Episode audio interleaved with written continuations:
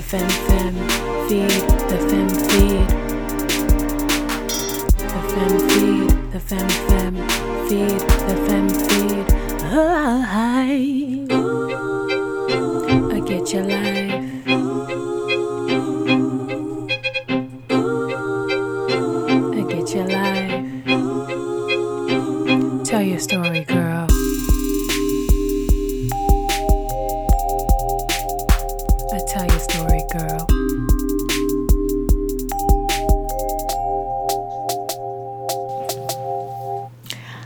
Queens. Allison Abana here, and I am here with my amazing, beautiful friend, longtime friend, Nyira Porcher. Did I say that right? Yes. Porcher. I always mess that up. Can you say hi to my listeners? Hi guys, I'm a little shy. Sorry. Don't be shy, girlfriend. You gonna be all right.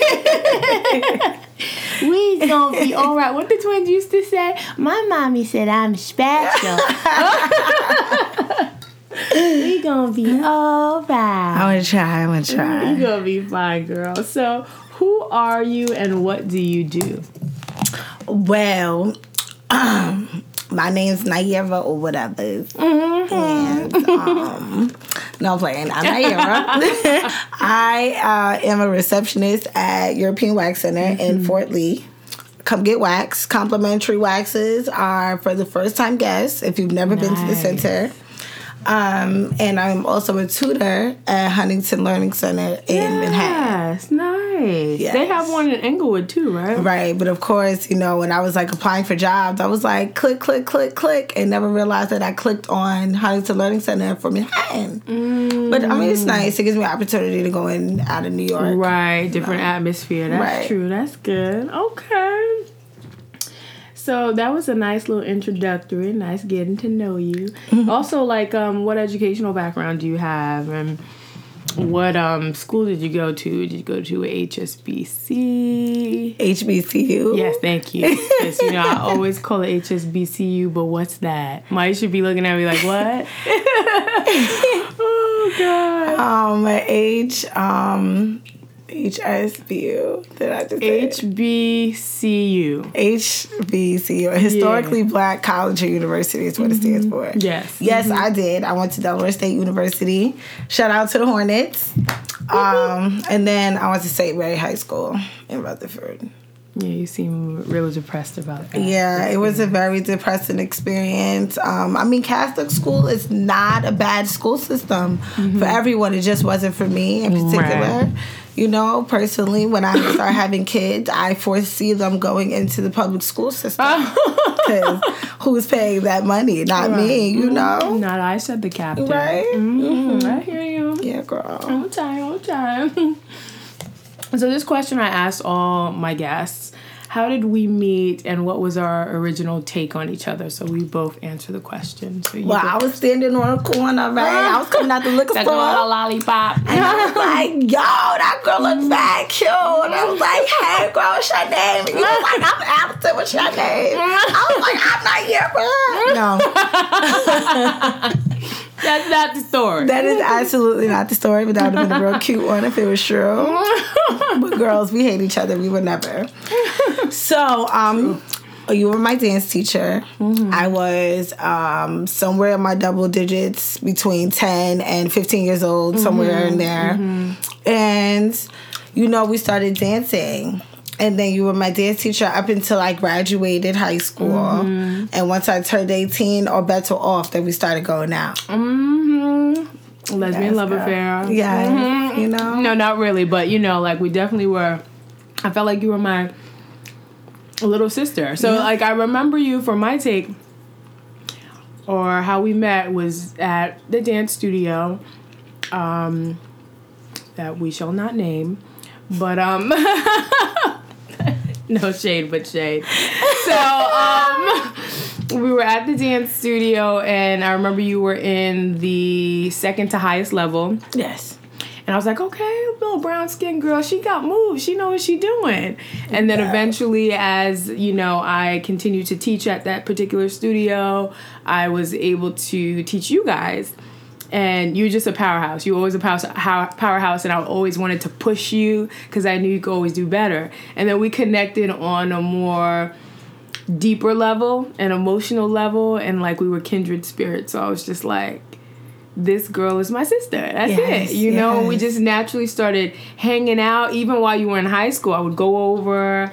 I had like a really dope connection with your mom, right. and your dad just always made like really funny jokes around me. And I, I'd be chiming right in, like, yeah, dad, yeah, yeah, you know, like, and it, it just happened that way naturally. It was not even like a formality first, and then it shifted. It, we just had that bond. So it was right. like we were just kindred spirits. So I just saw this beautiful, um, dark skinned, dimpled girl that like danced like a powerhouse. Stop, and no, for real, it's not gas, girl.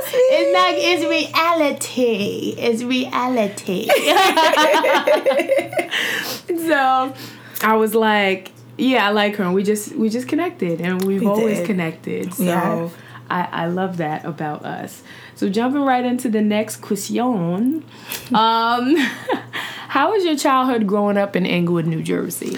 Um, childhood, it was. I'm not gonna sit there and say it was rough because it's not. Right. I'm suburbs. not gonna. right. You know, Englewood is still the suburbs at the mm-hmm. end of the mm-hmm. day. Mm-hmm. Um, but we all have our trials and tribulations within our own childhood. Right. So I mean, from elementary school actually up until like junior high school mm-hmm. i had one girl in particular who tried to make my life a living hell like hell in elementary school all because mm. of jealousy yeah you know, um, that's what it's always about. We had a best friends in common. We all used to hang out, and then I guess she felt like the best friend was coming more towards me than her, mm. and she's like, "Oh, absolutely not." So she had to like ruin my image in the best friend's eyes. Wow. And luckily for me, the best friend was like, "That's not how I feel about her, and that's oh, not wow. how I'm gonna go down." So me and her remained friends. Right. Me and her don't still speak to this day as often, but I mean, mm-hmm. there's no mm-hmm. love lost. Like if I see her, I definitely still speak. Right. Like I do make it a point to hit her up on her birthday, oh, stuff like nice. that. Yeah, if she if you're born in January, I remember your birthday by heart.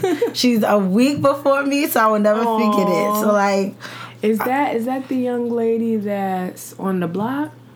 No, no, that's oh, not that's her. Another situation. Okay. Yeah, that's one hundred percent different. Mm-hmm. But I mean, she kind of chimes into this story somewhere. Okay, all right. You know, okay. but I mean, that girl. Um, I hear, you know, she's doing pretty well for herself. Nice. So I'm very happy about that. I wish her nothing but the best. I mm-hmm. mean, even though somewhere deep inside she was a little dark. Mm-hmm. But I think she On found the, the light. Part, right. Like you know, mm-hmm. I think mm-hmm. she got it together now. So that's great for her, you know. Mm-hmm. And then um uh the most issue I had to really deal with mm-hmm. was probably junior high school. Was like going through the whole dark skin, light skin phase. Everybody's mm-hmm. like recognizing it now. Right. So like that was like a whole thing. But in itself, my childhood was pretty good. I had a good set of mm-hmm. friends around me. Like nice. I was pretty much liked by everybody mm-hmm. until I got to junior high school. Things got a little different.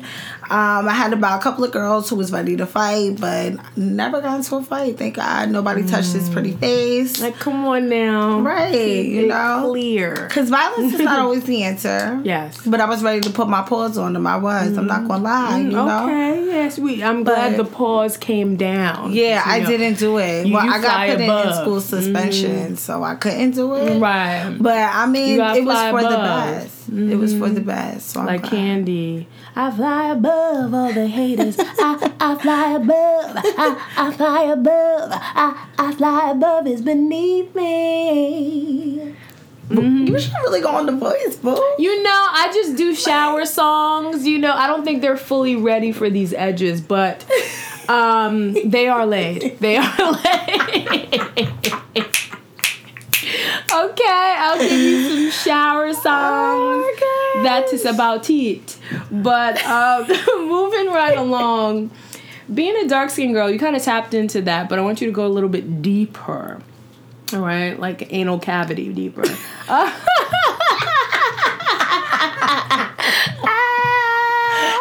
Get into the inside part. So.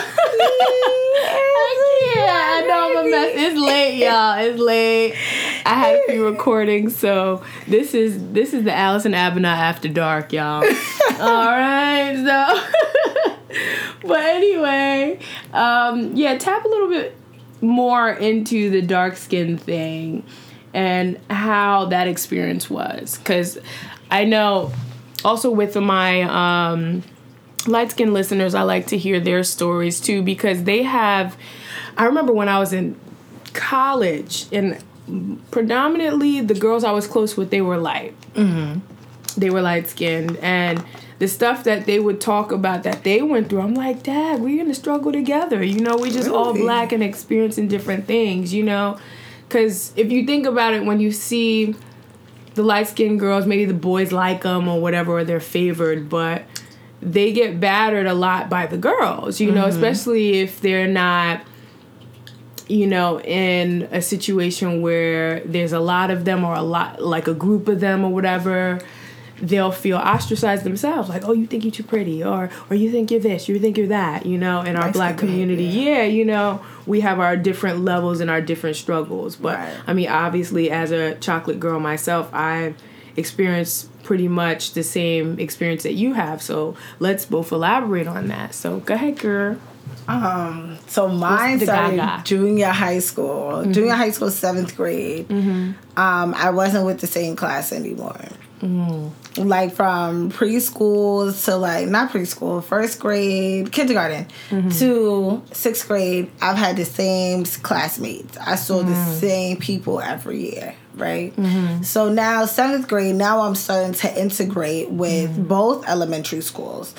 So now I'm starting to experience a lot more other kids. Right. So I don't know if because I was too nice or mm-hmm. if I mm-hmm. was too quiet or whatever the case may be, I was a target. Mm-hmm. But it seems like um, the friend we spoke of earlier on the mm-hmm. block, the block chick, yes, mm-hmm. had made a comment about some girls in the school.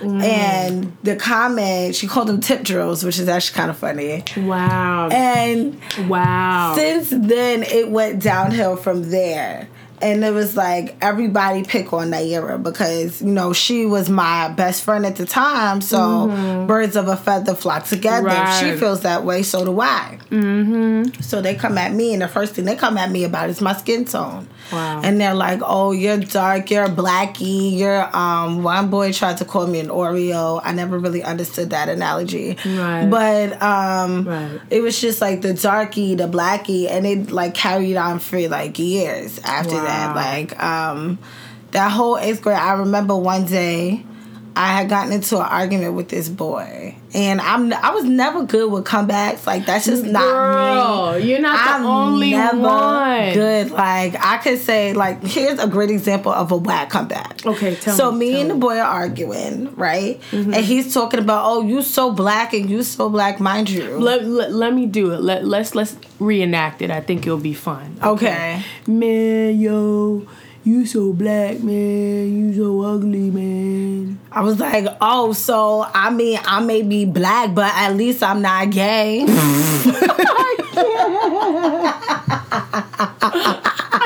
can't with you. Are you serious? Yes, I can't so, believe you said that. You everybody it. said he was gay, so I was like, at least I'm not gay. So he's like, yo, I'm not gay. He was like, I'd rather be black than gay.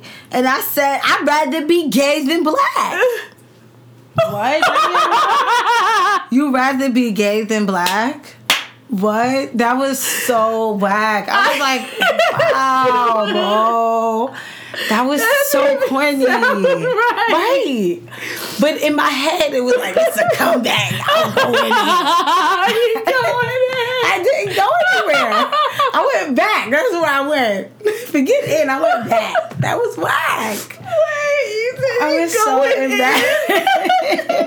I'm getting hot. I can't. You was going in. And the thing is, the friend from the block tried to stop me from saying it, but I didn't listen. she was like, wait. And I was like, at least I ra- I'd rather be gay than black.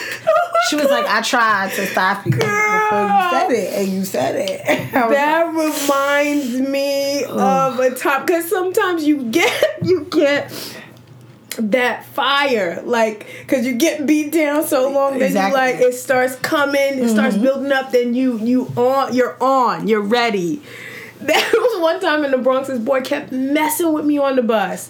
I'm like, leave me alone. Leave me alone.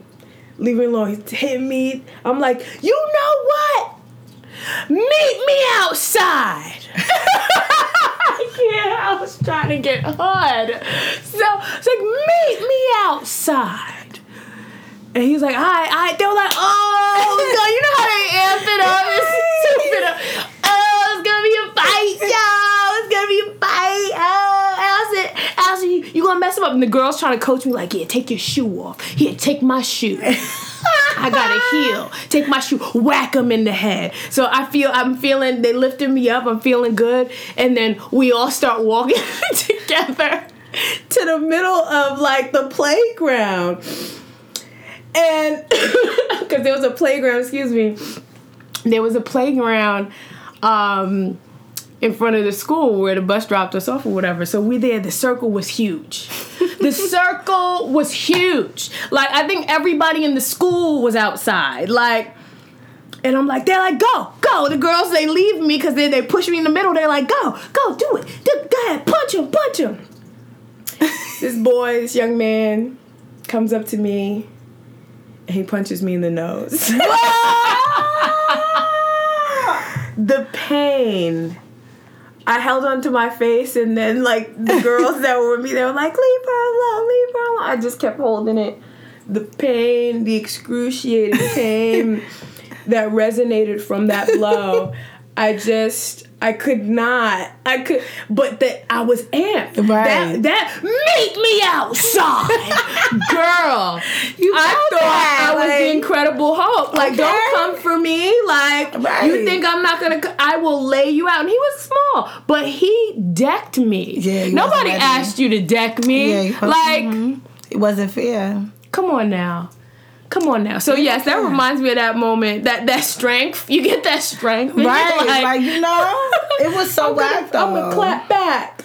And then I had my weak moments. Like there was another time I was walking home with my friends, and I had these group of boys who mm-hmm. followed me literally all the way to my house and mm-hmm. called me all types of names and like Blackie, Oreo. That was the Oreo reference. I was like, what? This stupid Oreo. And then like going in and going in and making jokes, and I'm midnight and making black jokes yes. and stuff like that. And I remember I ended up crying all the way till I got home. And I remember I ran in the house and I ran upstairs to my room. And my dad kept, he called me downstairs and he's like, Nyira, what's wrong? And I'm like, nothing. He's like, why are you crying? I'm like, no reason. He's like, Nyira, you don't cry for no reason. What's wrong? Aww. So I ended up telling him what happened. And he's like, Nyira, like, you're beautiful. Like, Aww, you don't have to, Daddy. like, listen to what they're saying. But at the uh-huh. time, I was like 13, 14 years old. That's not really resonating with me. Like, yeah. it's not, I never really like felt comfortable in my skin. Right. And my friends were like, homegirl from the block. She was dark skinned She too. was, yeah, yeah, yeah. Beautiful girl, but like, I mean, she just had another asset going for her that everybody else paid attention to. Right. She was so cool with everybody that they never made fun of her for that. Wow. And I was darker than her, so it's like, okay, let me make fun of you. Mind you, the girl mm-hmm. who was mm-hmm. making fun of me was darker than me, which I never understood. Right. Y'all were here calling me midnight, a homegirl looking like tar. like what? and like, I was like, I didn't get it. It's like I never was had I I didn't have any guidance because I didn't come home and I didn't talk to my mom about it. Like at least you were able to speak to your dad. I didn't speak to anybody about it. So I didn't have an outlet, someone to school me. Later on in life I realized like in in high school a friend told me like I was telling him like you know people used to make fun of me because I'm African, especially when I lived in the Bronx or whatever. And he was like, "Yeah, you know, like I used to be at home and I'd think of snaps, like comebacks. And I was like, oh my God, I didn't know you could do that. I didn't know you can do that. And I'm like, this is brilliant because if you rehearse, you ready. And I just, I could have been ready because I'm creative. My snap backs and my clapbacks could have assassinated people, but I had no guidance. So I would I'd be there and I'd just eat those snaps. Like I'd be like everyone's like laughing in stitches. Eyes are watery, rolling on the ground. And you know, I was one that one idiot, like with the loudest noise. He called you Black Tar, baby. And I'm just like, oh my god. I'm like, get me out of here. You No, know, it's just crazy. I just want to revisit some of the snaps so we can just not give them any power over us anymore. Yeah. I'll say one, you say one, I say vice versa. Okay. So Black Tar Baby was one that they used to call me. I used to get Blackie. Straight Blackie. Blackie. Like one boy used to come up to me. He used to be like, yo, what up, Blackie? 'Cause That was mm. my name. I was like, oh. I can't. Midnight. Wow. Um Midnight. Midnight Oreo. Oreo, okay. Still don't get that one. Um, uh, I used to get you so black I can only see your eyes and teeth. yes. Girl. Girl. They turn off the light. They can't see you. They can't- your yes, smile so we can see you. Yes. Where, where, where's Allison? I'm still here. I can't. I can't. To try to come for me. I can't. I cannot do it. Like the snaps. I, I don't even remember all of them, but Oh, they were either. like they they funny were now. real. They were fun. They were funny. They were funny. I mean, now like in hindsight, Yeah. it's 2020. I can laugh now, but you're in that class or you're in that playground, And and all you want to do is die on the inside part. I cannot. Like, you black as hell. You you black as hell. Right. I'm like damn. oh, they used to call me um Tony. No, not Tony Yayo. Um, Hal Rel from G Unit. They'd be like, "Yo, you look like Hal Rel." They'd be like, "Hal. Rel, Hal Rel." I can't. Wow, because he was dark. He was black. they you know what that just that brings me to um another one they used to call me um flavor flav. Wow, Al, stop. they would be like go flavor. Go flavor girl. New york is rough. Okay? Don't get it twisted. That's crazy. they used to say I was Flavor Flav with the big clock. Mm. And like that's that's before I love I love Flavor Flav that little show. Oh my this is when he was in Public Enemy, okay, and he was the hype man doing his stupid little knee knock dance with the big clock. And he'd be like, "Yo, you look like Flavor Flav, oh, Flavor Flav, girl, girl." Oh my gosh, kids are so cruel. So cruel. Another one was Celie. They called me Celie Oh, from no. Color. It, listen, you know, New Jersey has nothing on these New York snaps, okay? Because you had you had to be you had to be prepared in life, okay? Living out in the Bronx, or I'm assuming New York City, period. But in the Bronx, you had to be prepared, okay? You know, my last name is a my you know my original last name or whatever, um, and they used to call me a Wookie Crisp. Girl, that that's funny. that's just that funny. Yeah, they used to, crazy. they, I walk by like a Wookie Crisp, girl, girl, Allison. a Wookie Crisp. I am yo. I would Yo. have gone to the school. I would have been one of those white kids with the gun in the trench coat. what? Girl, no, New York is no games. Oh my It's gosh. no games. They used to call me African booty scratcher. Oh girl, no. African I booty mean, we scratcher. used to say that, but like nobody was African, so nobody really took it. Right. No, no, I was like, yo, there goes African booty scratcher. You African booty scratcher. I'm like, what? what does that even mean? Yo, African scratch real. booty? Don't we all scratch our booties when it itch? Like, I don't know. What? African booty scratch? I know. I never got that one either. I, I. I didn't. I did get that too, though. African booty scratcher. No, they used to give me African booty scratcher. They used to tell me to go home, meaning to the motherland. Yeah, girl, girl, oh my gosh! Girl. And these are black kids. black. You know it's only black. Oh my You gosh. The white kids wouldn't talk to me that way. They're super afraid. you know, like Too afraid. They're like, oh my Girl, gosh, she's gonna kill me. Girl, they don't even have that type of diction. You know, like the the black kids will make you feel exactly how they feel. That's Okay. all. That's what it was. No, it You was the mean? reflection of how Come they feel about themselves, trying Come to do, put now. it on you. girl. I know said dug that girl felt about me. girl. Girl. I've been hated on a lot in life, you feel me?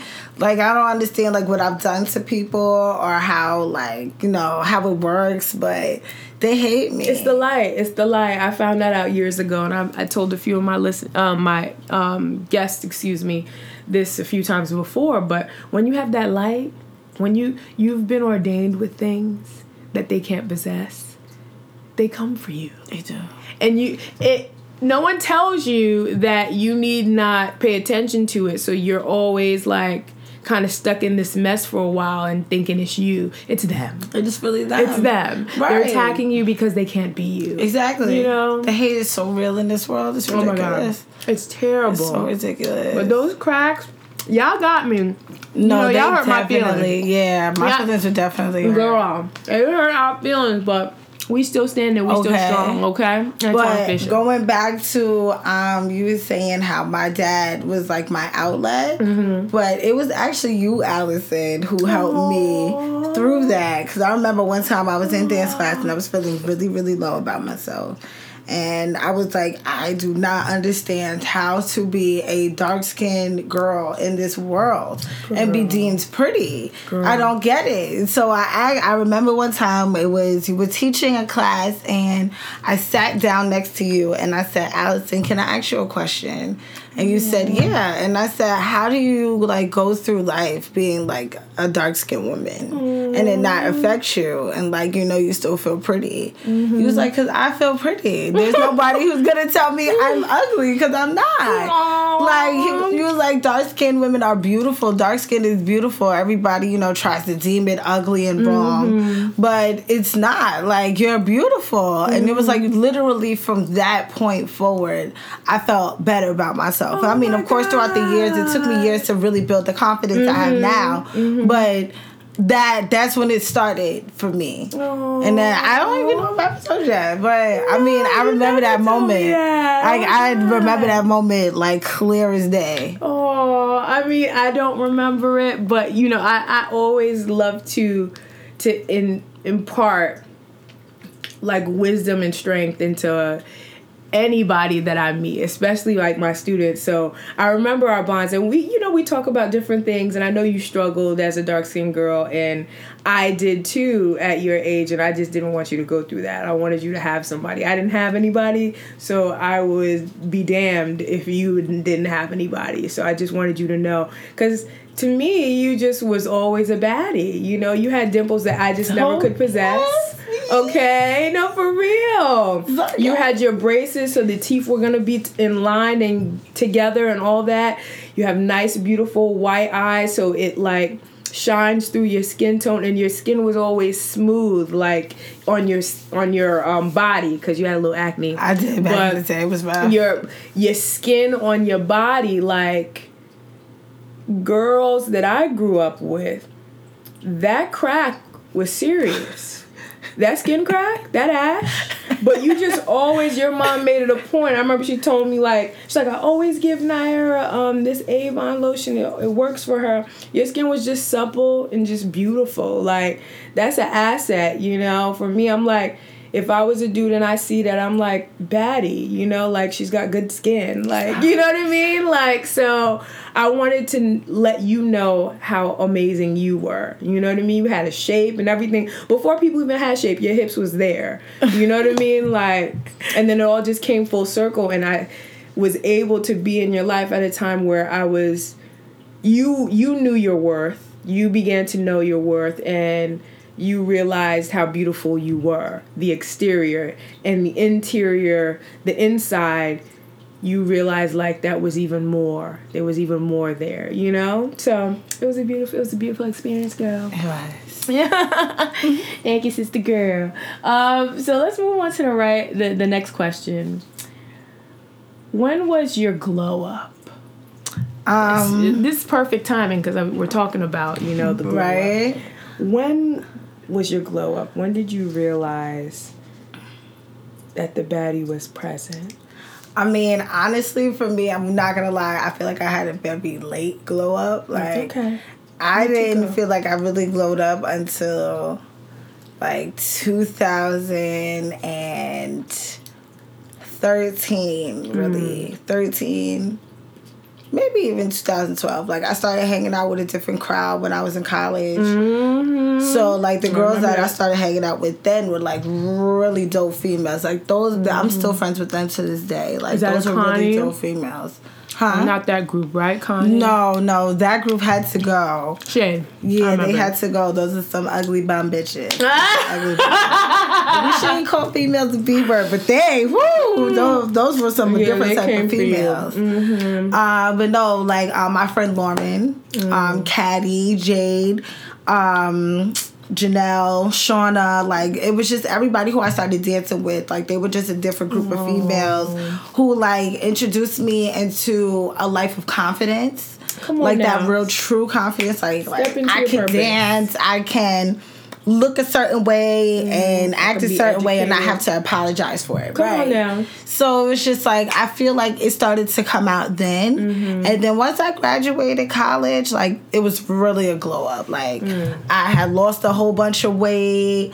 I'm into my hair now. My mm-hmm. hair was good. My skin was good. I was drinking a lot of water, so it was Come like clear. Now and it was like everything was just working for me. I was vibing with everybody. Like it was a very good time in my mm-hmm. life. So at that point, it was just like glow up. Like it was mm-hmm. just like mm-hmm. nobody could tell me nothing. Nobody I got this one and that one and this one in my DMs. But remember in seventh grade I was Blackie and right. I was Oreo and, and, and booty scratching right. and all this extra hell bell.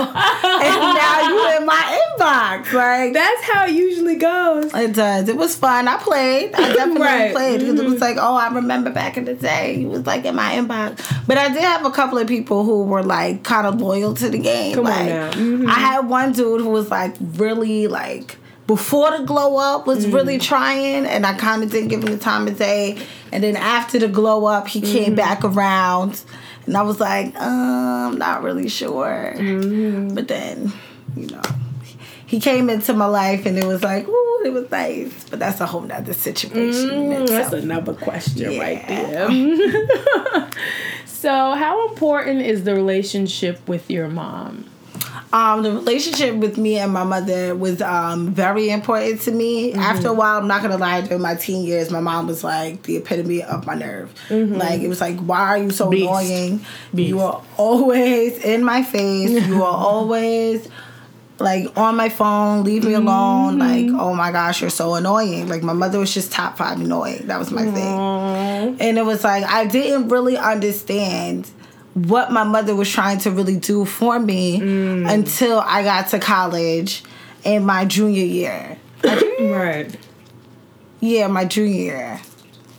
It all started making sense. Yeah, because then I started to speak to my mother more often. Like, even a little bit into my sophomore year. Like, yeah, I spoke I to her so. more often, and mm-hmm. we started to talk about broader topics, and like, I felt more comfortable with her, so we began mm-hmm. to get mm-hmm. closer. And so by the time my senior year rolls around, like my mom was like, homie, like we going to the mall together. Mm-hmm. We going here, we going there, we going shopping. Well, actually, she went shopping. She got better stuff than me. Shane. Like, yeah, she was fly. Right? I'm like, wait a minute. I'm like, all right, mom. She said, I want to now. I want to change my style because I wanted to well, change my style. That? Yeah. So I was like, mommy, nice. I want to change my style. So I started buying different things. Uh-huh. She was like, she wants to change her style, so she started to buy different things. But then she started really getting fancy because you know, she had money or whatever. You yeah, know, she had a career. Had career. Right. right. That career, you got Right. That so, career wardrobe, you yeah, could do that. She mm-hmm. was like getting all these nice pantsuits and the nice tops and getting sweatsuits and stuff like that. I'm like, on, oh, okay, Linda, I see. Right. You. Come on with the so, come on. You know, she was like, nah, I'm gonna live my best life right now. Girl. So I know that's right. That's right. Yeah, because I remember I saw her weave one time and I was like, lit. You did that. Lit. It was like a bob. I was like, girl. right. I was like, girl, go. Right. Girl, I was go. like, you better. She was living. Okay, she was living. Okay. All right. I was like, I better work that bob, girl. Better work that bob. All right, so we're gonna jump into a more heavier question. Can you kind of walk us through the day you lost your mom? Um, okay, so I got up. I had to go to work. I was in Delaware. I was going to school in Delaware at the time. Mm-hmm. So that day, I don't think I had class. I think I just had to go to work. Mm. So I went to work, and for whatever reason, I left early. Mm-hmm. Like they asked me if I wanted to leave early, and I said yes. So I was like, damn, I could have got an extra three hours on my check, but yeah. whatever, I could use a break. So as I'm sitting, my friend worked in Foot Action. Mm-hmm. So I worked in the mall, I worked in a movie theater. So I went over to Foot Action, I was talking to my friend, and I get a phone call, and my dad is like, Nah, what's your mother's um, password on her phone? So I'm like, I think it's her birthday, but I don't know why you asking me that. Like mm. she's sitting right in the house. Ask her what her password is. But right. I didn't say all that, of course. Right. I was just like, just I think it's her birthday. Right. So he's like, okay. So then my I hear my my dad's voice sounds a little weird, but mm. I didn't like think too deep into it. So I just was like, all right. So I went on about my day, and um, me and my friend Caddy, we ended up going to the movies later on that night. Mm-hmm. So we mm-hmm. go into the movies, and we're sitting there, and as we're in the movie, I don't even remember what movie we were watching. Mm-hmm. Um, I get a message on my phone from um, one of these this boy I was friends with, and he goes, Nyira, um, I'm so sorry for your loss of your mom. I hope everything is okay or something like that. I thought it was Shaniqua. Yeah, no, she texted me second. Oh, oh, okay. So I was like, what? So then Shanika texts me.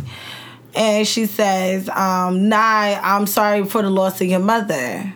So I'm like, what the hell is everybody talking about? Right. So um, she, I was like, what are you talking? I didn't answer um the other boy, but I answered her. Right. And I said, what are you talking about?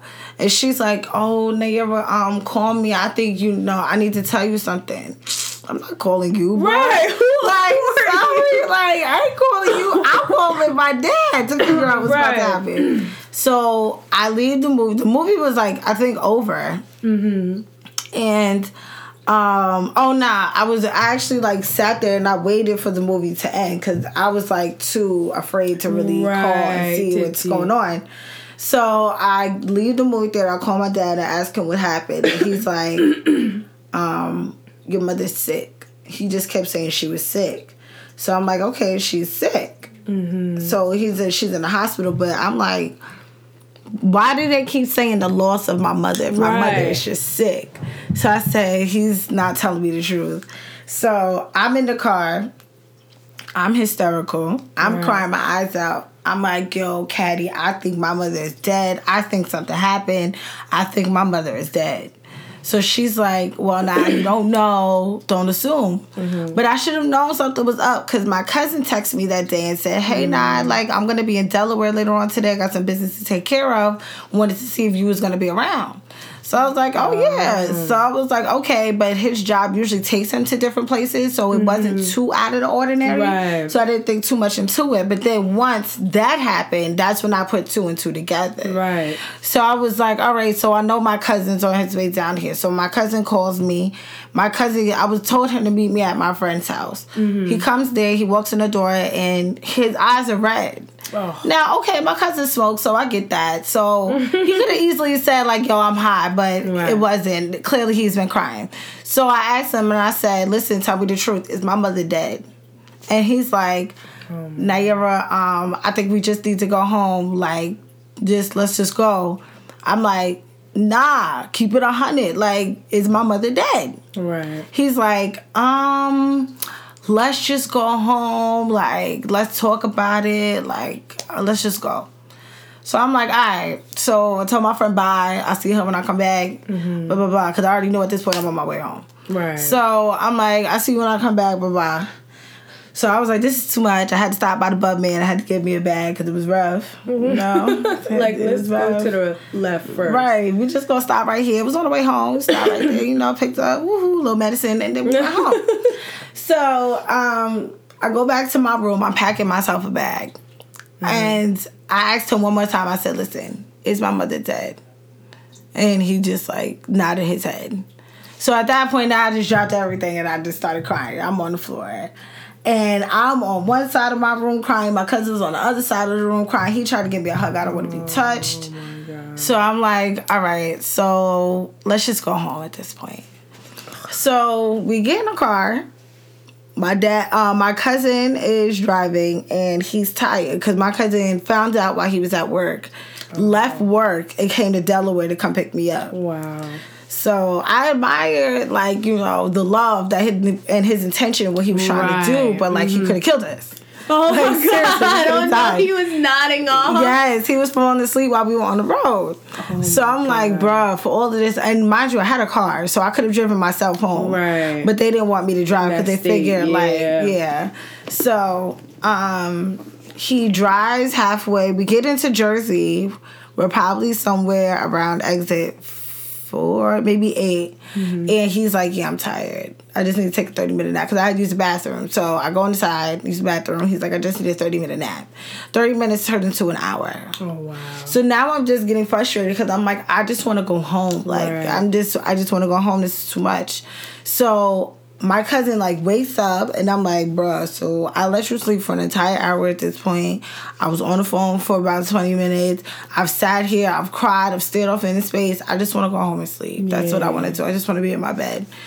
So he's like, oh, I'm so sorry now. I was like, you know what? Switch seats, let's go. I got this. Wow. I must have made it home probably about 45 minutes. I was not playing. I was like going. I wanted to get home. So finally mm-hmm. I get home and I got aunts and uncles and they all over the house and everybody's just all distraught and upset and I'm just like right. okay y'all like I understand you're grieving I am too I just want to go home. I just want to get right. in bed right because that is how I'm just spent like I'm just it's too much yeah emotionally so. physically and like that that was my entire 24 hours oh when it God. happened that was I remember um like my experience of it I was like ripping and running as I usually do. And Lana, the, uh, the old studio owner or whatever, hits me up because she knows how close we are and how close I was with your mom. And then she tells me, she's like, um, she's like, have you heard from Nyira? I'm like, no. She's like, oh, did you hear about Linda? I was like, no, what's going on? She's like, she died earlier today. And I'm like, what? You know, I'm driving mm. too, and I'm like, what? Like, it just didn't seem real to me. I was like, are you kidding me? She's like, don't tell Nyira because she doesn't know. Like, the dad doesn't want her to know. I'm glad everybody knew before I knew. Cause I know, like, right? That's that's how freaking Shaniqua Shanika knew. Like random. You haven't seen her talk to her in years. So random, but. And I remember just calling you because I could I couldn't I didn't think it was real. So like I called you and I'm like, hey Nah, how you doing? You're like, hey Al. I'm you know.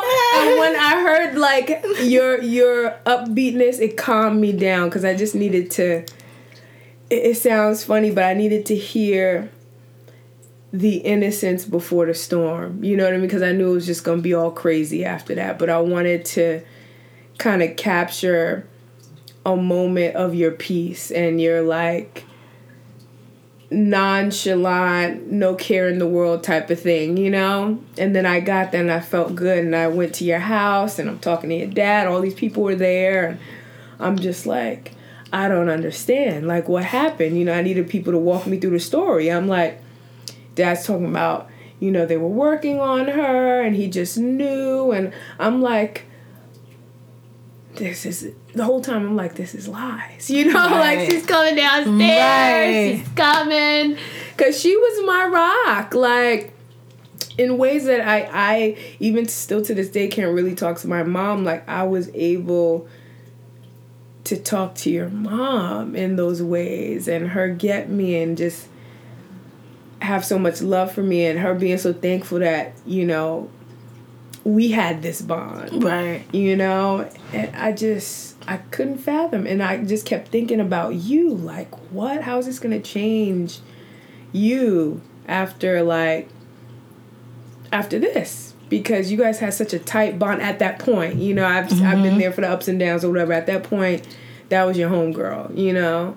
So I was just like, how is this gonna change everything? So I, I that was my experience of it, and then I was just like, where's Nyira? What's going on? Where's Nyira? Is everything okay? You know. And you finally came home, and then all of that stuff happened, and and putting her away, and yeah. um, I'm sorry. So, um, how has losing your mom made you stronger? Well, um, in a sense, now I my mom used to always tell me um, she was scared that I was gonna be a people pleaser. Because mm, I remember um, those talks, girl. My mom used to always say like, "Nyira, like you always are catering to someone else. Mm. Like you're always doing that, and I don't want anybody to take advantage of you. Mm-hmm. And she always used to say, because my aunt was that way, so she would recognize the signs, but mm. she never mm. admitted that she was that way. Come on now. And that's how she could really recognize the signs. Right. So now it's like I recognize that that's what I was doing at a certain point in my life. Mm. So once that was recognized, I could reflect on what my mom has said mm-hmm. and like uh, use that in my everyday life. Right. So now it's like I have the confidence to be able to lose somebody and be okay with it because they took advantage of me Come and that's now. not how it's supposed to go mm-hmm. if we're friends if somebody if you truly care about me right. that's not how it's supposed to go right and it's like although I wish my mother was here so I could actually tell her yeah. how like that advice that you gave me so long ago resonates mm-hmm. now it's like she can still see it. Yeah. And it's like I feel like I um it's nothing that dramatically has changed because she has like I've become nothing positive actually I can actually admit wow. has be, has come out of the loss from her because really I mean since I lost her I've become distant from a lot of people wow. I become distant from a lot of things instead of me like hitting the nail on the head is actually expressing mm-hmm. how I actually feel, which right. I've been that way since before she passed. True, true. Um, I distance myself, and mm. now I distance myself further. So it's just like, I mean, there's positives and negatives to right. it. I've got I've gotten a lot more negatives than I have positives, but like I said, like the advice that she has given me, it just seems to come out more now since she right. gone since than before when she was alive. Mm-hmm. So I mean, like that that's positive positively come out of it, but. Right. On a negative aspect, I wish that I wasn't so into myself and mm. indifferent about a lot of things and just distance myself emotionally, physically mm. from all the BS. Even though like yeah, I need to, but like right. some things I can actually express and maybe fix. Right. But instead true. of doing that, I just distance myself and make mm-hmm. it worse. So. Wow. So mm-hmm. you would say like you still haven't found that peace from the loss or like I mean, I feel like um there is there's a piece that you get like mm-hmm. but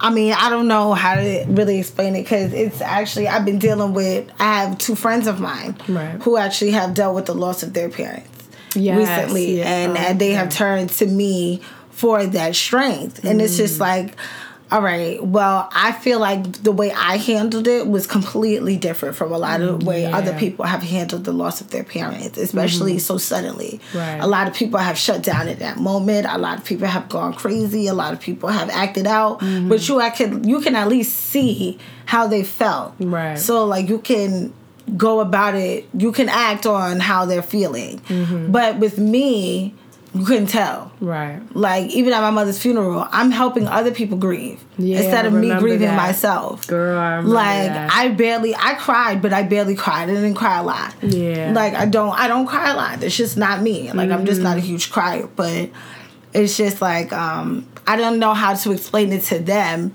how to deal. Right. Because like both of them like watch their parents die. Yeah. Like they oh, were wow. sick, so like they they had time to like kind of prepare for it. Yeah. Mine was all of a sudden. Mm-hmm. I talked to my mom the night before, and then the next day she's gone, right. like that. So it's just like completely different. And I tried to at least tell them that you're never gonna forget. Right. Like it's never gonna just you're never gonna get over it. It's never gonna go away. Mm-hmm. You just kind of learn to live with it every right. day. So it's like at this point, it's been four years.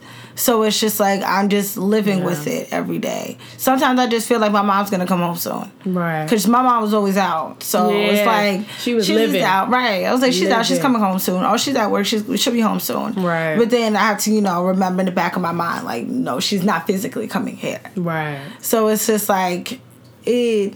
I feel like I've made peace with it. Mm-hmm. I learned to live with it, but right. I mean, it's still hard to deal with. Right. I hear that, man.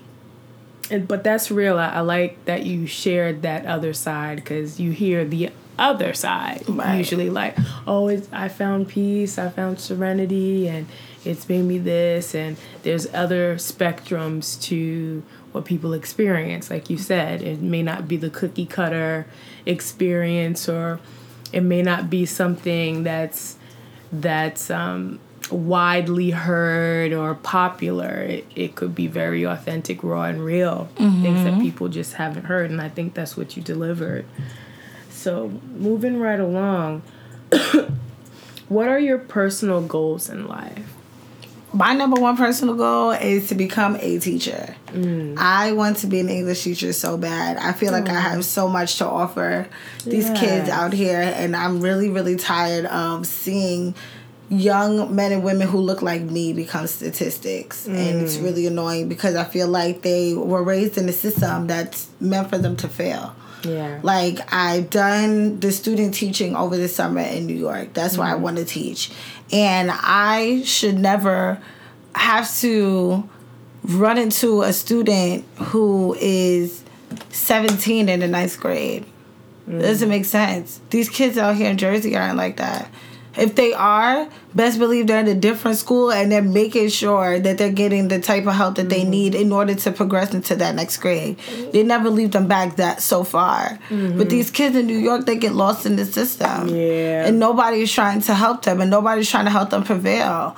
I did when I did my student teaching over the summer, I wanted to i was able to teach them whatever i wanted because they weren't taking the state test. Right. So um, what i wanted to choose to do was bring race to the forefront. I right. understood that all my kids are not going to be african american but i want them to understand that there are struggles that minorities point blank period are going through. Mm-hmm. so half the kids in my my class were hispanic. Y'all have the um y'all can say that y'all have dealt with maybe you have family members who are in different countries who can't come to America because of the president that we have in office. Right. And then I have my African American students who are being gunned down in the street because they can't be protected by the police mm-hmm. and then they can't mm-hmm. go home because of the gangs that's on the block. Right. So it's just like they're in a lose lose situation right. here. And it's like I wanted to be able to bring that awareness to them in that classroom at the moment through mm-hmm. education. Right. So I had them read a book called Monster, mm-hmm. which is about a 16 year old boy who's on trial for murder that he didn't commit. Now that's a lot of that's a lot of these kids out here. Right. They get caught up in, in all of this violence and all of these situations, and then they get put into a situation they can't necessarily get out of, and it may not be their mm-hmm. fault. And they, I just want them to know that there are books out here that you can read that can help you through these situations. Right. And then that can help you recognize the signs that you may be going down the wrong path. Right. Like even a book so simple as The Diary of Anne Frank. Yeah. Like of course it's an old book. Nobody really wants to read it. They'll feel like they can't relate, but you can. Because yeah. you are Anne Frank. She yeah. she's being tortured by a whole gang called the Nazis. Mm. But you're being tortured by a whole gang called the Bloods, the Crips, or whatever they are. Like mm-hmm it's it's the same dynamic. It's just a, a, different time. Right. And I wanted my students to really understand that, even down to how they see themselves. A lot of them saw themselves as dumb is stupid, mm-hmm. never worth nothing. I had to tell them, I said, You're a king, you're a queen. Don't think you're anything different. Every morning I address them, Good morning, king, good morning, queen. I had them dress each other like that. And it's like, even now, one of my students I keep in contact with, and she's like, Yes, my queen, like, you know, rising, just making herself feel mm-hmm. good about herself. Like, that's what I really want my students out here to really understand. Like, yeah, you want to change lives. I, I really, really do. Like, super bad. So oh, that wow. is my number one. And then, of course, I want to get married, have babies, and all that cute stuff. But I want to first and foremost get me and my career on path. Right. Nice. I love that girl. Those goals will come to fruition. Just yes. just keep thinking about them, manifesting and putting that work behind it into it. It's gonna happen because I see it as you're talking about. I see the passion in your eyes. Like it, it really means something to you, and we need more teachers like that. We need more leaders and mentors like that. Cause it's just it's it's a disservice to just have people and I've worked in places mm-hmm. that um, the teachers are just spent. They're overworked, underpaid, and they're mm-hmm. old, and they're they're not in it to win it. They don't resonate with the kids, so they're they're really a disservice. They need someone younger and someone fresh and with the energy to do it and exactly. the passion to do it. So keep at it, girl. It's gonna happen. so, what is the relationship between you and your father like? That's my homie. That's the bestie right there. You know. Um, I mean, he gets on my nerves sometimes, but that's parents. That's what they're mm-hmm. there for, you know, to get on your nerves. But I mean, I feel like he has really stepped up in a huge way since my mom isn't here. Mm-hmm. I can tell that um, now he tries to be like the mom. Aww. Like, nah, did you go to the doctor? Daddy. Did you go to the OBGYN? And it's like, it's kind of weird that your dad asked you if you right. went to the OBGYN, but it's like, not for nothing, he's still trying to like take that same role my mom would do. Right. And it's like, you know what, dad, I appreciate you asking. I really don't feel the need to tell you. Right. But like, I appreciate we found something, dad. Right. Like, you know. The BV. BV. Right. You know? like, I don't want to tell you that like, hey, dad, yeah. So, I mean, I don't mind if he asks and mm-hmm. then I'll say, yes, I went to the doctor. And then he'll be like, what did they say? Mm-hmm. All right, at that point, now I feel like you're asking too many questions. Like, right. I mean, it doesn't really matter what's going on down there.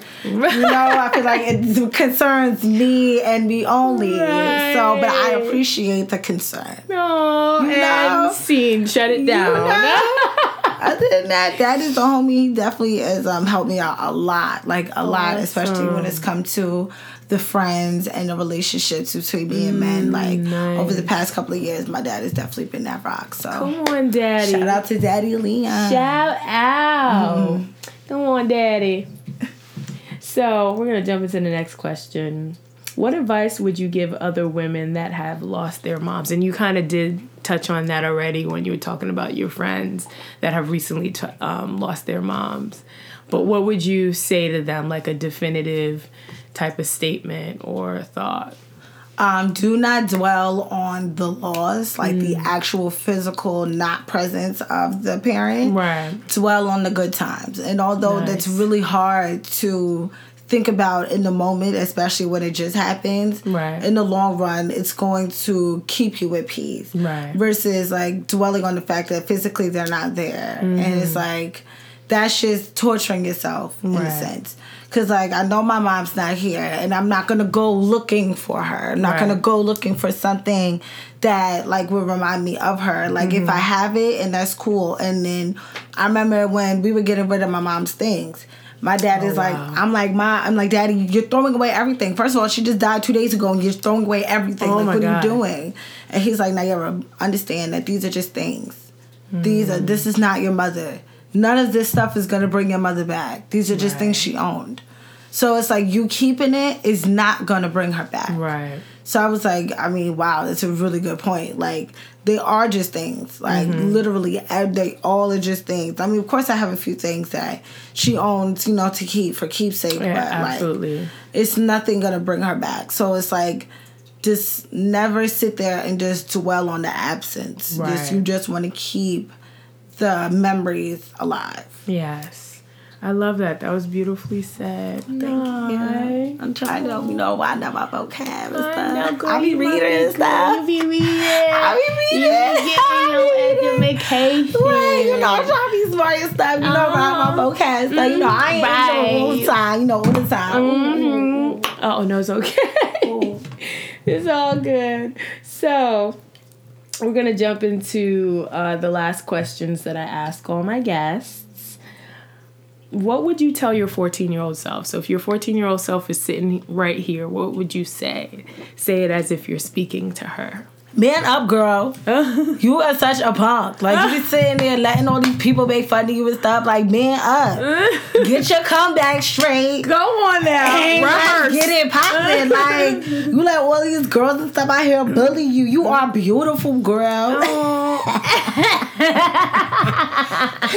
no, but seriously, I mean, I feel like that's why way I would need to talk to myself because back then I was very um ignorant. Uh, so to speak. Little ghetto. Yeah, um, very. Out of my whole little group of friends, I was always the ghetto one. Oh, and God. it was just like, and I don't know where because your mom wasn't like that. Your mom's sisters weren't like that. Your no, dad's no, no. not like that. My mom's sister is like that. Oh, one sister. One sister. That's not is, Allison, is yes, it? It's Allison. Allison, don't feel it. You got the name, girl. Yes. Allison is the hood one. She's like Essex County all day. What? East Orange all day. Ever since I've known her, oh no, she lived in Maplewood for a time, but on the hood side of Maplewood. And then she moved to East Orange. So you know, like I think technically I'm her daughter, and her daughter I think was supposed to be my mother's daughter. Oh, I think really? we were supposed to switch. Yeah, I'm supposed to switch. But whatever, my mother got me instead like and you know, her mother got her whatever is. But I oh mean, oh I, don't, I, don't, understand how the ghetto what like came out. I know. I guess I was, I'm just, like I, I went know. to I remember the first time I went to your house, I'm like I don't understand. Me neither. I get it. I just I don't know. It, it has to be the friend influence or something. I I think so, and the TV influence. True. Like who was I watching at the time? Like I think I was uh, watching a lot of Moesha. Sita. Yes, yes, big baby. What? What? I did watch a lot of BET back then. I did watch a lot of BET, so that probably had a huge oh, influence on the hoodness. Mm-hmm. And then it was just like you know I started hanging out with different people and doing different stuff and getting mm-hmm. into different things, and it was like, oh, this is fun, you know. and then I just got crazy and ghetto, but I mean I can appreciate. It. I can learn how to turn it on and off. Right, you definitely do know how to do that. I will say because mm-hmm. you know mm-hmm. sometimes I need to get a little ignorant, and mm-hmm. sometimes I need to put on the professionalism. Right. So you know, my, more times it's a little bit more ignorant than professional, because some people just don't get it. I try to say it mm-hmm. professionally the first time, mm-hmm. and then I had to get ignorant because they, they got to snatch edges. I but understand. I mean, my four, I think that little gist, my fourteen year old self would understand. Yeah. Like, if you, know, was talking like that, absolutely. I'd be like, "Oh, you right, you mm-hmm. right." Like, yeah, I get you. I get you. I remember even when I first started. um connecting with you and mentoring you, it, was rough in the beginning because I'm like, girl, no, you don't gotta be like that. right, right. Like why? It's like you. No, I'm like you know you're a lady. Like you're like, all right. Right? right? And it was just like, wow, now you were like, why did you have to go that route? Right. Mm-hmm. One thing I can tell myself though, I was not very like sexually active. Like yes, I kept that on clean clean. I didn't like, you know, spread myself any everywhere. Mm-hmm. I was everywhere, but I didn't like, you know, open myself yeah, not a spread eagle. Mm-hmm. Right, you know, so I can appreciate that going That's down that But I wasn't heavy into drugs or drinking mm-hmm. at a young age. Like like, um, I mean, when I got 16, of course, that's when you started. But when 14, like, I was very into my education and just my right. friends. I wasn't really into boys like that either. Yeah. Like, and now. They run your life. It's like I try to tell my even my students that I tutor, like mm-hmm. I I don't like to do work for the whole two hours, right? Because I feel like that's yeah, completely my, draining. My um Huntington Learning Center tutor used to we used to talk about life too. I used to try to like I, I would play her a bit because I didn't want to do the work. So then I just start talking about her and her life, and then we waste the whole hour. Yeah, see, and they try to do see? that too, and I'll be like, I know what she's doing. Right, shut it down. Right, we're not gonna do this the whole hour. I do have one of my students I do BS with sometimes mm-hmm. because she's older mm-hmm. and she's getting ready to be done with this whole Huntington Learning Center. So me and her kind of kid around a lot, but mm-hmm. I mean, mm-hmm. I like to like teach my students to like like life lessons and right. that particular student, she's 20. Oh, so okay, I'm like, listen, girl, you're entering a whole different stage in your life where mm-hmm. now you're legal and like she's had boyfriends in the past, but she hasn't had like serious boyfriends or anything like that. She's really not. She's not into the drugs. She's not into drinking. Mm. Not really sexually active. All that stuff. So I'm like, stay on this path. You see how you're so passionate about your education, and you're so passionate. She wants to be an actress. I'm like, Mm. you're very passionate about this. Continue down this road. Right. Forget boys. Forget all that extra stuff. Like it, it'll come in due time. Mm-hmm. Like just keep going. Keep doing you. And on your path, that person's gonna find you, Mm-hmm. and then you'll live in happy bliss. And I'm like, I'm low key talking to myself right now. Right. Because this is what I need to tell myself every Uh-huh. morning. Because it's like, they ever stop. Yeah. Your man is not on Tinder. He's not on Speak about it, Soul Swag. girl. He's not on Black People Meet. He's not. So swag. I, I, can't. Soul Swag. hmm No, y'all need to be careful out here with these these online datings because those are the predators out there. Those are the vultures. They're the ones that have mental issues and are faking the funk and you can't really cite their receipts or find out who they are because you don't know who they run with and who their friends are. So you know true. someone to like run the references through. So they can be anyone. If you're a crazy person or you're trying to reinvent your life, you could go there and be whoever you want to be. Mm-hmm. And they will bamboozle you. You'll be hoodwinked, butt naked and alone. So you want to just make sure you want to make sure you stay off those sites, man. Those sites is as I'm like realizing more and more. I think in the beginning when like what was it called Black Planet when that first came out. It was good because everyone was on there. So you had the whole um, de- demographic and spectrum. Like you had crazy people and you had sane people because everyone was so excited about online and being online and connecting with peers and maybe dating some of these people and stuff. But once like the normal people found their rhythm in life and it wasn't exciting anymore, they got off. And then the creeps were on there. And the crazy people with mental issues were on there. And you may just be like a hopeless romantic and trying to just find new demographics of people out there. And then you'll realize you will be hoodwinked, bamboozled, butt naked, and alone, you know? so.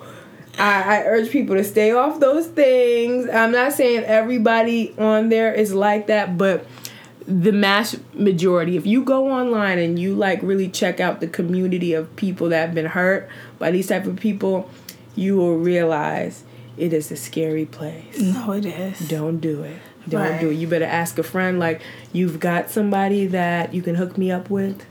Because i'm only dealing with real life people i can receive receipts from you know and retrieve. So yes i would i would definitely stay away from that girl it's a different world Nah, for real. they be hiding.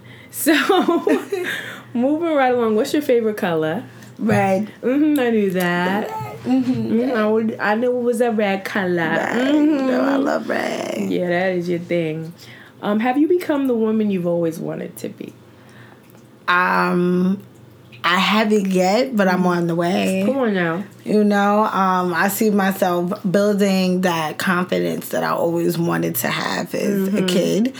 Um, I see myself coming into myself a lot more than I was even two years ago. Um, it's just it's a better feeling for me um, just to see myself so strong when I had so many situations that could have broke me Come on now. and I could have been in the corner crying, ready to kill myself or ready just to give up on life. But it's like I keep going, yeah. and it is like um, I really want to you know give a shout out to all of the people who actually, in a sense, try to tear me down and wish me well in the same The sense. Let's do it. Let's give them You know? Homage. Let's. Let's it was like at the same time I had two different people in my life who I felt were draining me, whether they knew it or not, Leeches. whether they were trying to do it or not. That's what they were doing. And when that subject was brought to the forefront, it was just like, "What are you talking about, Nyira? Like, what? Uh, me? What? No!" And it was spun back on me. And so, in the midst of that, they're they're like, "You know what, Nyira? I wish you." Everything you want in life. I hope you get everything you want. And not for nothing, although I know you said that with ill intention, I'm gonna take that positively Right. because I do hope I get everything in life. Right. And I wish them the same. Mm-hmm. And honestly, I could say two, three years ago, that wouldn't have came out the same way. Either I would have been in the corner, I'm very upset that I had, like, those relationships are gone. Or I'd have been cussed them out. Like, and it's like, it just wasn't necessary either way. Mm-hmm. It's just like, I, I thank them for wishing me well. Yeah. So, you know what? And I'm glad that I can get to a point in my life that I can feel that way. Mm-hmm. And I'm comfortable now in my own skin. Like literally in the summertime, I'm not. I mean, I still hide from the sun because I mean, like you know, I'm dark. I'm dark enough. I don't want to be any darker. Skin cancer. Right. So you know, I but I can still embrace being outside, and I don't feel so like um oh I can't wear white or I can't wear a light color because like I'm gonna look so dark in this color. It's gonna look so much more beautiful. Right, and it's just like skin tone. right, and like now I'm just glad that I can get to that place and like Mm-hmm. so like like I said I'm not there as of yet, but I'm Yeah. on my way there. Have you had to let go of some friendships? Obviously, because you said you mentioned those girls, but was there a significant friendship that you feel like in your life you had to let go of because it was no longer serving you? Um, I've actually had two. Um, one uh, best friend I had for uh, almost ten years.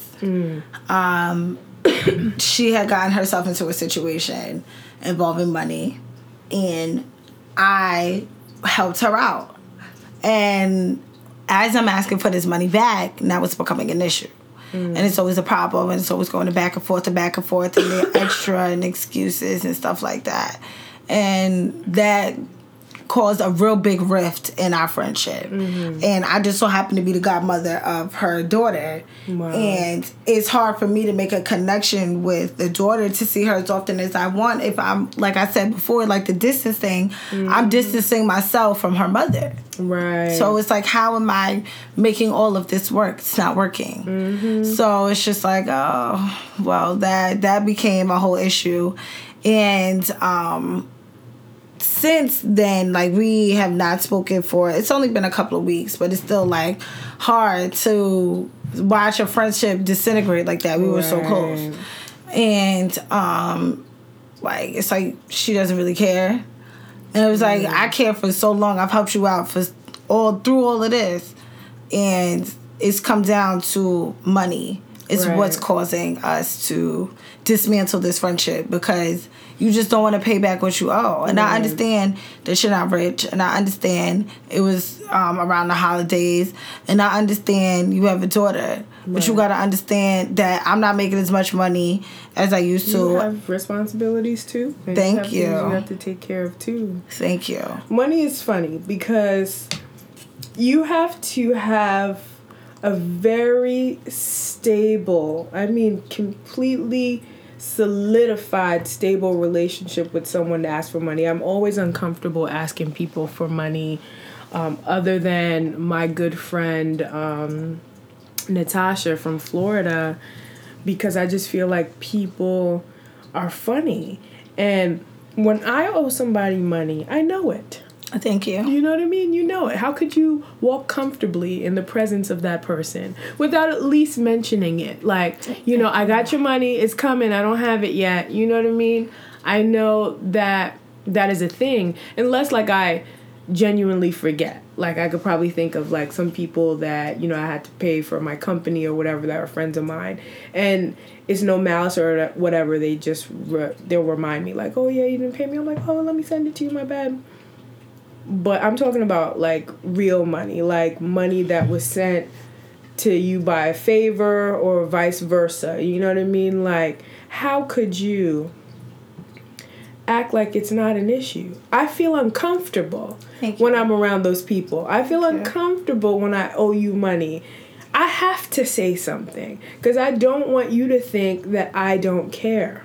Thank you. You know what I mean? Thank you. Oh my God. That's all it's about. But everyone's not cut Yeah. that way. Everyone's not made that way. They're not. And just like um, one of my other guests that I had, Sandy, she she had mentioned to me like everyone doesn't behave the same. They don't act the same. So you kind of just have to work with them how they are or whatnot.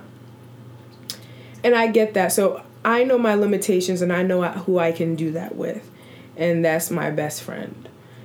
Other than that, I cannot do that with people. That's what I said. Because it gets uncomfortable. I mean, recently I was in a jam um, last summer 2017 because we're now in 2018 pretty much um, and i borrowed some money unreluctantly but i was really down but i knew i was going to be able to pay it like almost instantaneously like i think two days later and i paid it and um, the person was even like oh you don't have to give it to me now i know you going i'm like no i don't play that i don't Okay. play those games because i don't know you that well in terms of money but I only took this because I was in a in a freaking jam.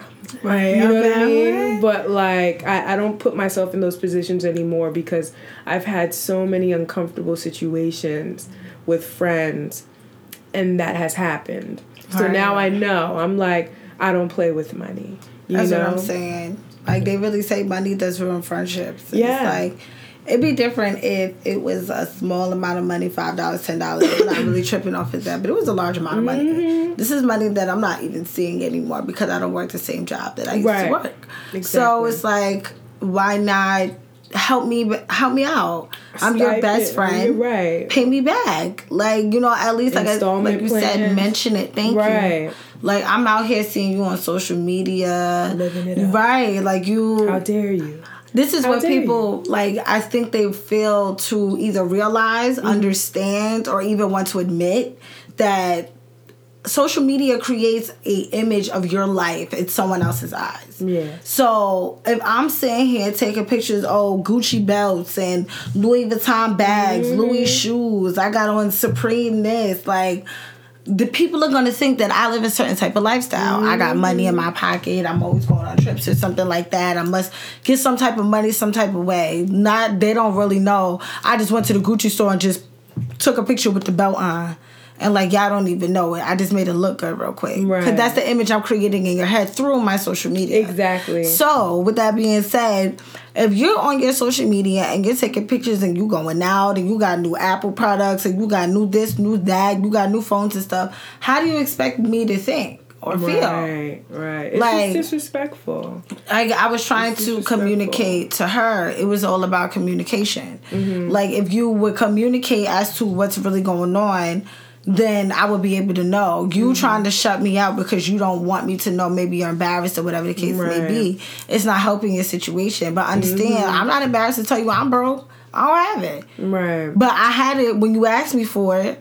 But that's not But- having it too. Like what I've realized in life, you've got to be completely real with yourself. If you're not in a situation where the savings is something that could take care of you for, you know, six months to a year, you don't have it to, to give to just anybody. It needs to be somebody you know you can rely on because all you have is you. When something happens, this is something I learned recently over the summer. When something happens, it's only you. You could kiki it with your best friends or whatever, work, go hard, work like a dog and whatever. At the end of the day, it is you. You're only able to get out of the jam yourself because you're the res- you're the one that's held responsible.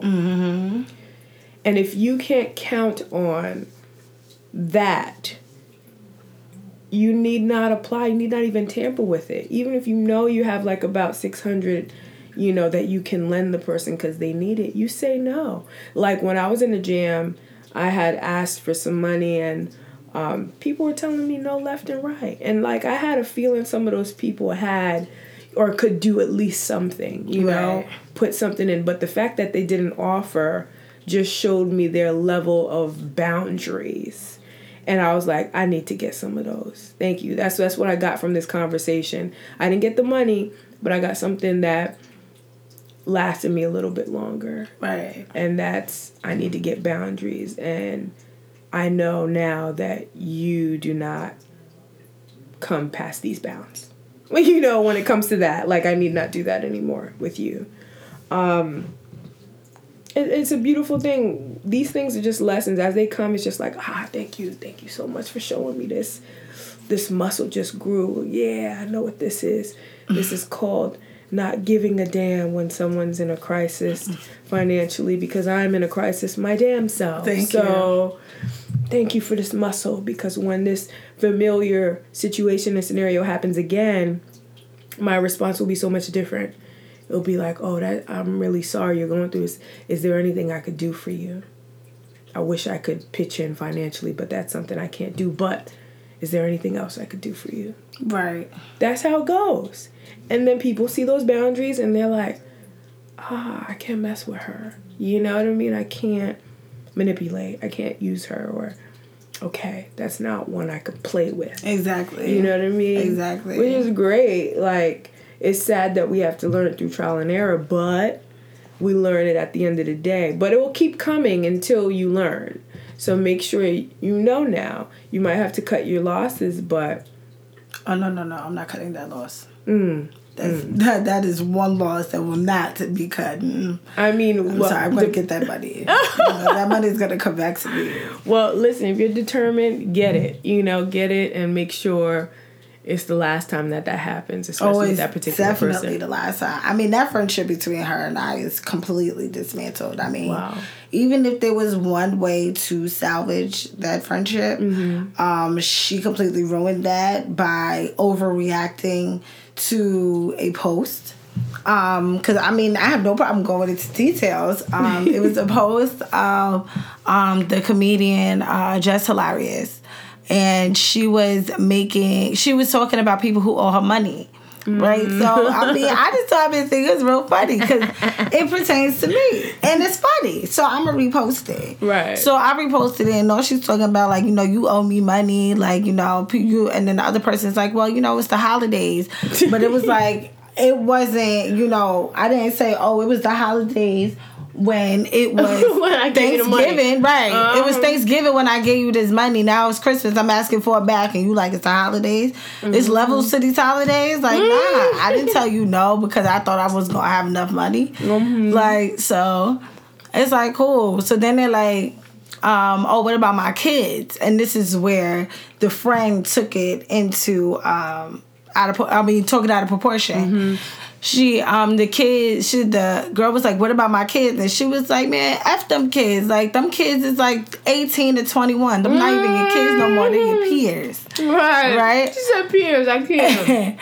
and so, you know, she goes on and on and on in the post. So the friend texts me and says, um, Oh, you had me up until she started talking about the kids. F whose kids? My kids? Now, that was something you blew out of proportion. Homegirl said your kids is 18 to 21 and no longer your peers. I mean, your kids, they're your peers. 18 and 21. Your kid is months old. What are you getting mad for? But why would you even put yourself in that predicament? People that it applies to would only feel away. Thank about. you. That's the first thing I said. I said, well, the shoe fit. That's why you upset right, now. exactly, because nobody called you out. You you made that whole scenario yourself. This is social media. This is a meme. This is fun. Exactly, This it is was funny. issues and giggles, and you are taking it personally. Why? Look into yourself. Thank Pay you. the money back so you don't have to feel uncomfortable. Exactly. That's what I'm all Exactly. about. And she didn't understand that. And I mean, now it's at a point where I'm blocked. So oh, now I wow. can't reach out to her. But I mean, that's fine because I find somebody else who will. There's And always a will, there's a way. Come on now. All right. Good luck with that, girl. Keep me posted, please. so, our last question What advice would you give other women? Other women, I would tell them to definitely um, be strong in this day and age. Understand your worth, understand your value. Um, just know that I was actually speaking to somebody about this today. Today, I think maybe it was us. I was talking about it like um, the reason why men disrespect us so easily is because of the standards that we set for ourselves. Like, so if I'm sitting there and I'm talking to my friend, I'd be like, "Oh, this my bitch." Like that's giving a man the gateway to say that and the mm-hmm. opportunity to say that. And then the minute you try to defend yourself, he's gonna be like, Well, you let your friends do it and you ain't say nothing. What's mm-hmm. the problem with me? Right. And it's like, no, so those are like I would just tell women like we gotta set our standards higher for mm-hmm. ourselves. Like I know it's not every woman out there, but I mean, I understand everybody needs to get their money. So I mean, if right. you need to strip in order to get your money, do your thing. I'm not telling you. I'm not judging you. I'm not right. saying anything bad about it.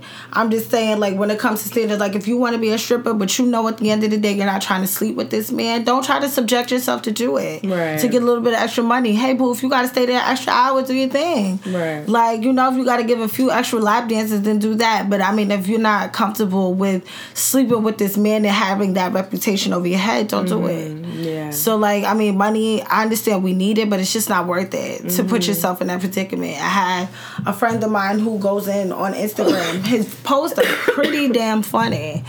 Um, they are pretty funny, but I mean, the things that he's saying is so true. Like for example, he was talking about when women when a man asks for a woman to give him oral sex, and then she'll be like, "Oh no, absolutely not! I'm not gonna do mm. that." But you'll be able, to, but you'll have sex with him, mm. like vaginal sex, and it's just like, I mean, how could you be so offended? That he asked you to do that when it's all one act. Right. For real. It's just different levels to it. So it's just it's like perspective. Right. And mm-hmm. it's like if you don't want that, then don't even put yourself in a predicament. Mm-hmm. If you don't want to have sex with this man or all type of sex, any type of sex, don't put yourself in that predicament. You know mm-hmm. the signs. At this day and age, we're old. Mm-hmm. So like, you know, I just it's want for young people too. Right. You know, like I just want women to go harder for themselves mm-hmm. and like mm-hmm. have better standards for themselves right. and like see our worth and our beauty and make these men recognize our worth and our beauty. Like mm-hmm. I'm not some hoe off the street that you, hey yo, ma was good. No, that's not me.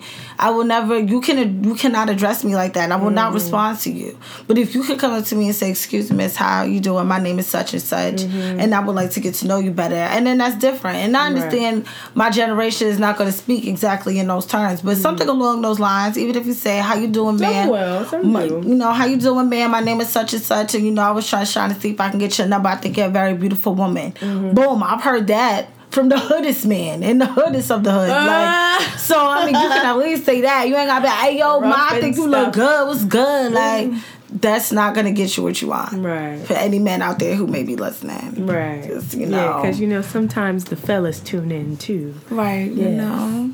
Well, I just want to thank you and honor you for being here with me. thank you for having me. Thank you for being a phenomenal young woman so out here in these streets trying to change the world and be something and create wealth and hopefully generational wealth. I honor you. Thank you. And I appreciate you. you. and I love you. I love you. I appreciate oh, you. Oh, thank you. Yay. Yay. Thank you so much for listening to my podcast. You are all so awesome.